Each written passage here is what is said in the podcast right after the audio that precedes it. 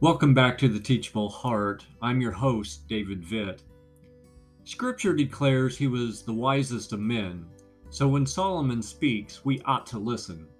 After observing everything under the sun, Solomon sprinkled several conclusions throughout his writing. One of those summaries was this, and I'll be reading from Ecclesiastes 3, verse 12. I perceive that there is nothing better for men than to be joyful and to do good as long as they live.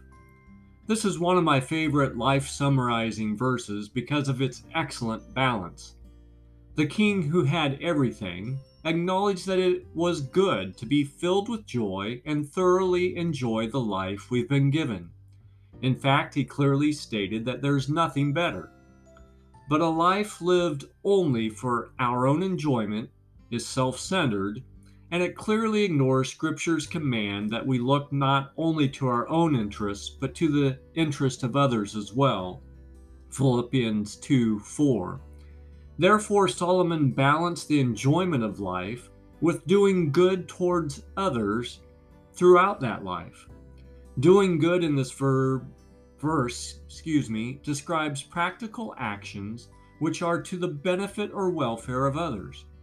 In short, Solomon said, Enjoy what you have and use some of it to benefit others too.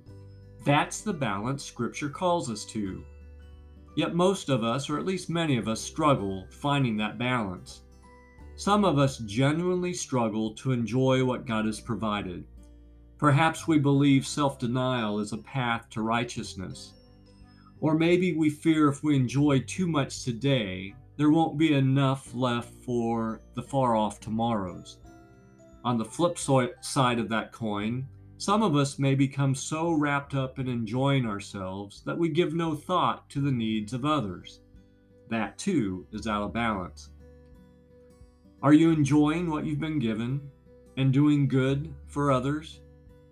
Have you found the right balance between the two? Until next time, keep the heart teachable